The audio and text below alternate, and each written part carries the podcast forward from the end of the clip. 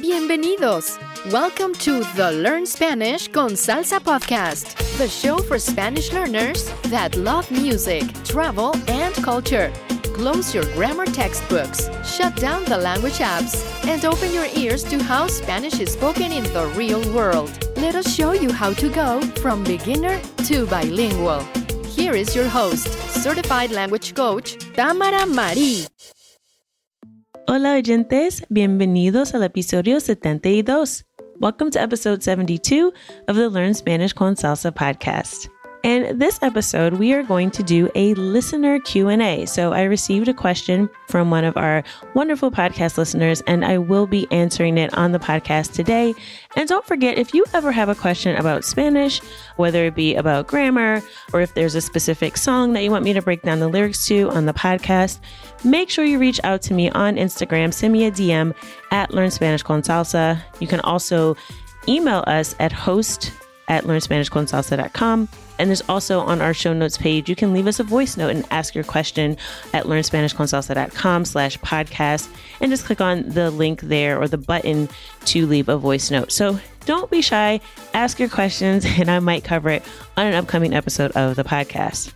Before we get into this week's episode, I just wanted to give you a quick reminder about this month's giveaway. So, as you know, we started last month and we will be doing it every month. I'm giving away a one on one private session with one of our great coaches on the Spanish con Salsa team. All you have to do is share this episode of the podcast on social media. So on Instagram, put it in your IG stories and tag us at Learn Spanish con Salsa. That will automatically enter you into our monthly giveaway. And at the end of the month, we will let you know who is the winner. Okay. So make sure you tag us in your IG story. You can also tag us on Facebook. We're the Learn Spanish con Salsa podcast there as well. But let folks know about this episode. If you found it useful, definitely, definitely share it, and you will be entered into that giveaway.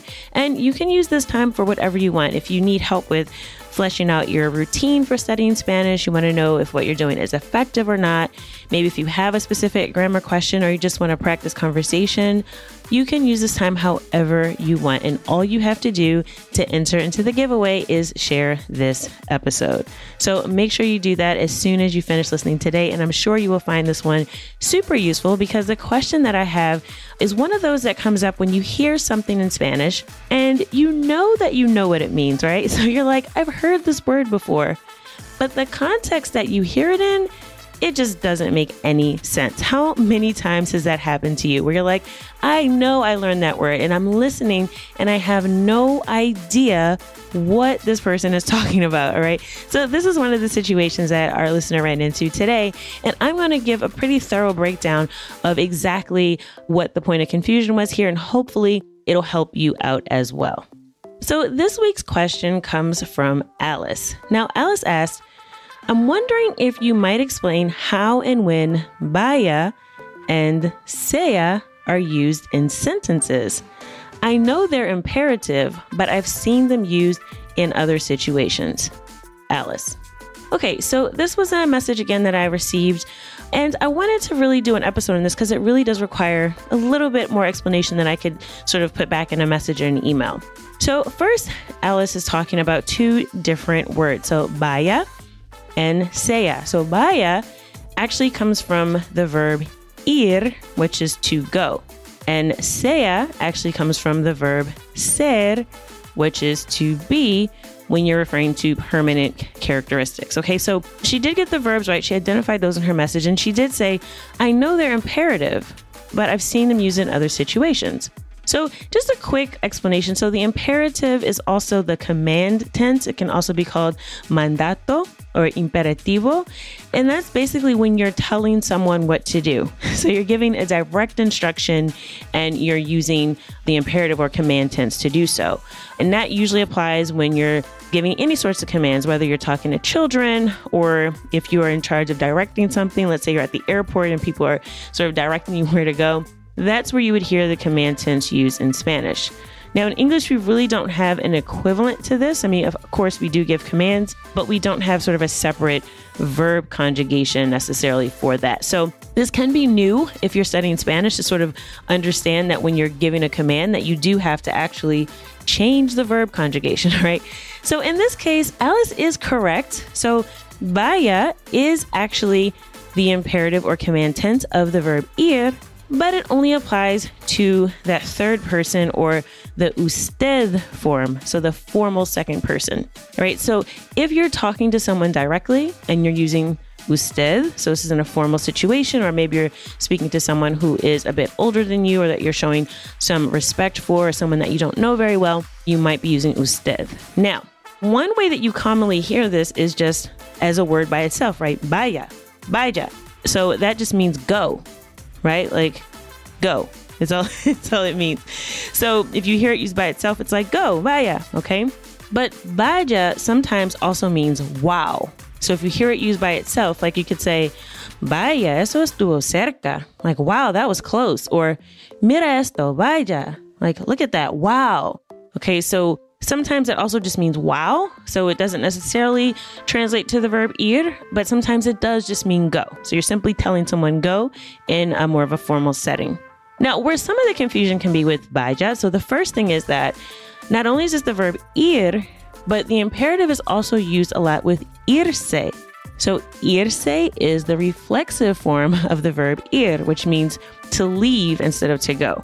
So if you hear someone say váyase, váyase, they're saying, go, get out, leave, like be gone, which I don't think is really polite. Even though you're using usted, if you're telling someone váyase, you're like, go away, right? So that is, um, again, it's a command. So everything that you hear with this vaya is going to be a command. You could also use it to tell someone like to go to sleep. So you could say, váyase a dormir. Váyase a dormir. So again, it's like if you're talking to, you know, an older person or you want to show respect because this is the still the usted form. But you also hear this in the informal sense. If you're hearing the imperative form of irse, it would just be vete. So instead of váyase, it would be vete, which means go away, but it's an informal, and you would use this with the tu form. So vete, right? So you may have also heard that, but they all sort of mean the same thing. You also might have heard vaya in some expressions like vaya con Dios, which is like Godspeed or God be with you, or more formally, like go with God. So, vaya con Dios is another expression you may have heard. So, there are several different ways that vaya is used. It is the imperative in the third person or usted form for the verb ir, but you'll also hear it in irse, and you'll also hear it in expressions. So, there are several different ways that you might come across the word vaya. But there is even another way that vaya is used, and this is what may have prompted Alice's question. So, not only is this the imperative form, but vaya is also the present subjunctive. Okay, so it's the third person present subjunctive, or also the usted form as well, so the second person formal for the verb ir. So, again, this happens in several verbs where you have the subjunctive is also the same as the imperative or command tense. Okay. So, if I wanted to say something in subjunctive, and again, this is when we're talking about something that we're not exactly sure about. So, it's not used to express a fact necessarily, like in the indicative, but the subjunctive mood is actually talking about something that is either an opinion or something that we're expressing a, a wish or desire, or we're just not sure about. So, just a few examples to illustrate this. I can say, Necesito que vaya con los pasajeros. Necesito que vaya con los pasajeros. So, I need you to go with the passengers. So, again, think about this. You might be in the airport and you may be standing around, and someone might say, Hey, I need you to go. And again, this is the usted form, so it's again pretty formal. So, I need you to go. Or I could be talking about él or ella, right? Or another person. Necesito que él vaya con los pasajeros. All right. I could also say, No quiero que vaya. No quiero que vaya. So, I don't want him to go. All right. So that's another um, way. Again, this is the subjunctive mood. So I'm expressing sort of a desire, like I don't want this to happen. So I wouldn't say no quiero que va. right? I would say no quiero que vaya because again, I'm just expressing my desire that he not go. I could also say quiero que todo vaya bien esta vez. Quiero que todo vaya bien esta vez. So I just hope everything goes well this time. So again, this vaya is used in several different ways. It is not only the imperative, it's also used in some expressions, and it is the present subjunctive for the third person and second person formal. Okay. So that covers vaya. Woo. So now we have the second part of Alice's question. She mentioned sea, which is S E A in English or S A A. Sea, which is the same situation as the verb ir. So this is just the verb ser, which is the imperative for the third person or second person formal usted. So you might hear this used like if you're telling someone again in a formal situation, no sea impaciente, no sea impaciente. So don't be impatient or no sea tímido, don't be shy or no sea tan rígido. Don't be so strict. Okay, so those are just some examples. Um, or I could say, sea listo.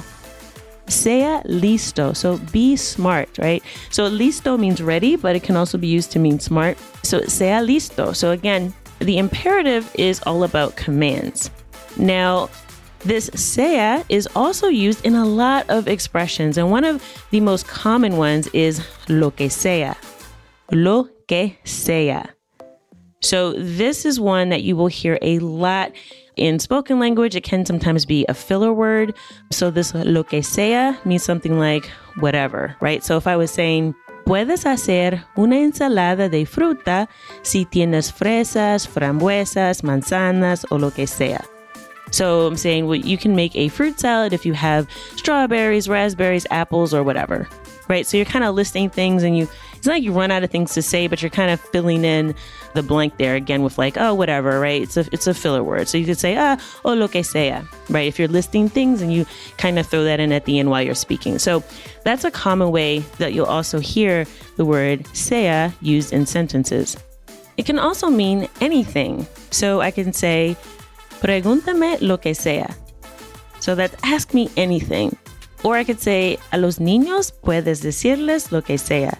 So you can tell the kids anything, or you could tell those boys anything. So again, lo que sea is a really common expression that you hear, so that may be another way that you've heard sea used. And there are several other expressions, but I just wanted to give a few examples here. And lastly, as I mentioned before, sea is also the present subjunctive of the verb ser for the third person and second person formal usted. So it's not just the imperative for ser, just like vaya is not just the imperative for ir, but it also is the present subjunctive. So I'm going to use this to express a desire or an opinion. So I could say, es importante que sea proactivo. Es importante que sea proactivo. So it's important to be proactive. I could also say, es improbable que sea eficaz. Es improbable que sea eficaz. So it's not likely to be effective, or it's not likely that it is effective. So again, I'm expressing things I'm not sure about or an opinion. So es importante que calls for the subjunctive because I'm saying it's important to be proactive or it's important that he is or she is proactive. So again, this is expressing an opinion. Es improbable, it's improbable or unlikely. So again, I don't know if this will be effective or not. I don't have any facts. This is just an opinion based on whatever data that I've had in the past, but I'm saying it's improbable or unlikely to be effective. So think about speaking about a drug treatment or something like that. Es improbable que sea eficaz. And the last example I have for the word sea is volverán cuando sea seguro para todos. Volverán cuando sea seguro para todos. So in this case, the word cuando or when calls for the subjunctive because I'm talking about something that's dependent upon another action. So they will return when it is safe for everyone. They will return when it's safe for everyone. So that sea is is in this case, but I'm saying something that will happen when something else happens. So, because there's that dependency, it introduces some uncertainty, which calls for the subjunctive. So, I hope this answers your question, Alice. And if anyone else out there was listening to something in Spanish or reading something and you saw these words, vaya and sea, that now that you have a little bit more clarity about what they mean and how they're used, and you understand that they're not just used one way. So they're not just the imperative in the third person or second person, uh, usted, but they're also the subjunctive, which again is a little bit more of an advanced grammar topic. But if you see it, just know that you're dealing with the verb ir, to go, or the verb ser, to be, and you should understand the sentence or context that you're hearing them used in quite easily. So that is it for this episode of the podcast. And don't forget, share this episode with a friend if you found it useful. Share it on social media, in your Instagram story, and tag us at Learn Spanish con Salsa, or share it on your Facebook page and tag us Learn Spanish con Salsa on Facebook, and you will be entered into our drawing to receive a free one on one private lesson to speak Spanish with one of our wonderful, wonderful, friendly coaches in the Spanish Con Salsa team. As always, I hope that something you heard in today's episode will help take you one step closer from Spanish beginner to bilingual. Hasta la próxima.